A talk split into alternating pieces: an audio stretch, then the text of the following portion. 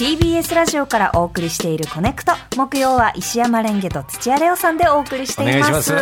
ここからは今一押しの TBS ポッドキャストとあなたをつなぐポッドキャストコネクションです。はい今日もですね博多大吉先生の一旦ここにいますの告知なんですけど今日僕朝一に出させていただいて、はい、大吉先生にあ今日はもう今日あったからいいでしょう。適当にやっててって 長谷部さんの後編ですって言われましたんで、はい、はい、長谷部さんの後編が気象予報士のでございます。からね本当に面白い、前編しか僕まだ聞いてないんですけどすごく面白かった、ね、あの後半は、えーと、就活の話とかがいろいろ出てきて面白いです、はい、ぜひそちらの方もよろしくお願いします、はい。えー、今回ご紹介するのはベビーのいる生活迷える子育て応援ポッドキャスト略してベビーマヨです、はい、妊娠出産育児のさまざまな、えー、経験をされてきた方々が集まり具体的でリアルな経験を匿名で語り合う座談会形式のポッドキャスト番組です、えー、保育園を探す補活の経験談とか、えー、帝王切開無痛分娩お昼寝ワンオクペ育児の会などいろいろもうアーカイブでお聞きになります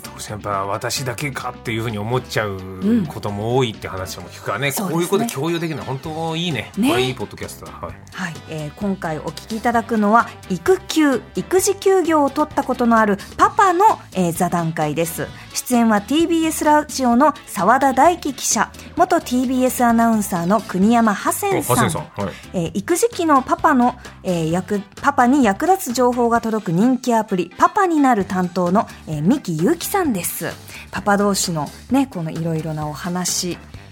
あのー、本当にこうそうなんだっていうことがいろいろありました。はい、はい、えー、ぜひお聞きください。やっぱりママ向けの学級で、はい、そこで友達がママすごくできて、なんかつながりを作ってたりとかするんですけど、パパ向けって今ほとんどなくってですね。事前のってあんまりないんですかね。えっと、両親学級みたいなんだったりとか、まあ、パパ学級とか1回とかあったりするんですけど、生まれてからパパのつながりとかあるかっていうと全くないですし、ないですよね。それ、なんか、あの、パパの孤独みたいなので、これが多分もっと問題になっていくんじゃないかなっていう。実際にその出産後孤独感みたいな感じたこともありましたか、はい、はい、私はすごくありましたね。ママはママでランチ行ったりとか、ママ友と会ったりするんで、はいはい、あ行ってきなよって感じなんですけど、まあどっか、あの、はい、まあツイッターとかもやって繋がってる部分もあるんですけど、うん、ななんかこの気持ちとか、このもややって誰かと話したいなんですけど、なんか妻と話する部分はあるんですけど、同じ境遇の人となんか分かち合えると、もっとあの、ストレスだったりとか、いう、あの、改善できたんじゃないかなっていうふうには思いますね。生まれた後のそのパパ同士のコミュニケーションがなんか生まれる場所ってあんまりないんですかね？ない。えー、じゃあ自分でこう探していくしかないみたいな。そう、能的なしかないだからこういう会ないです。ね。はい、あ、ないですか、はい、集まってこうお話しするみたいなことも。ない。なんか男性って、あれじゃないですか、育児トークするのちょっと抵抗感あります。今日もちょっと、なんかね、はず、なんかちょっと恥ずかしい。ですね、始まる。でも僕あれですよ、あの、公民館みたいなところでやってる、あの、その、赤ちゃん連れてくるところに平日に行ってて、うんうん。そそうすると、本当パパ一人とかで、すごい空気感の中に入ってってんなと思いながら。そうか、もうそもそもも少なかったし、そうですね。自分で入っていく勇気みたいなところですよね。あそこで、ああ、心折れなかった自分すごいなと、自分、今、今思いつつ、だけど、だけど、別にそこで他のお母さんたちとコミュニケーションバンバン取ってたかっていうと、そう取ってないから、やっぱそこはもう多分全然やれてないですよね、多分ね。さっきおっしゃったように、ミキさんおっしゃったように、やっぱ男性の中でこう、そこをシェアできないから、ガス抜きの場がないみたいな、そうですね。育児に関してのところの。なんか、もやもやする部分というか、はい。ますね。パパも孤独感を抱えているっていうのは、ちょっと、こちらも、気づいてないところあるなって思いますし。それなかなか言語化できないっていうか、無意識、無意識覚だから、結構そこは、その同じ境遇のそういうのがあったと、とて、喋れるのかどうか問題っていうか。あの、言語化も難しい。難しい。し、これだってパートナーに言ったら、パートナーからパートナーの、そのやっぱり、いや、私はこういういろんなものを乗り越えて今があるんだっていう話になるので、そうですよね。そうだからパートナー以外で、やっぱり話せる場所や人がいた方が、もう一つまた、場所があった方が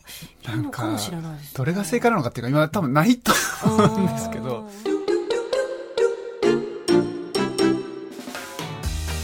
うん。いや、これもその通りだね。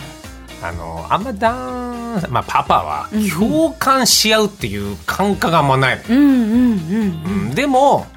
妻に対してうんどういうふうにしていればよりあの妻から賛同されるのかっていう情報がないのよ、うーん。ママたちはそこでそうだよねってなって。これで、でもね男性だけで集まってそうだよねって傷の舐め合いすると俺逆にもうよりねこう溝ができちゃう気がするから、あー。なんかこうパートナーがどう思ってるかってことを理解するための,、ん。あの講習会が欲しい俺なるほどね。でもママと同時にパパも誕生するのにパパ側にはそういうこう育児のいろんなものをこう知る機会っていうのが本当にこうあんまり開かれてなかったんだなっていうのをねこの回聞いて思いました。いやうんそうなんだよ、まあだから本当に理解をするってところからんいろいろやっていかなきゃなっていう意味はこういういろんな選択肢がないよね、うん。こういう知れる、うん。そうですこれはね大事ですね。はい。本日ご紹介しましたベビーのいる生活迷える子育て応援ポッドキャストは毎週月曜朝10時に配信しています。以上ポッドキャストコネクションでした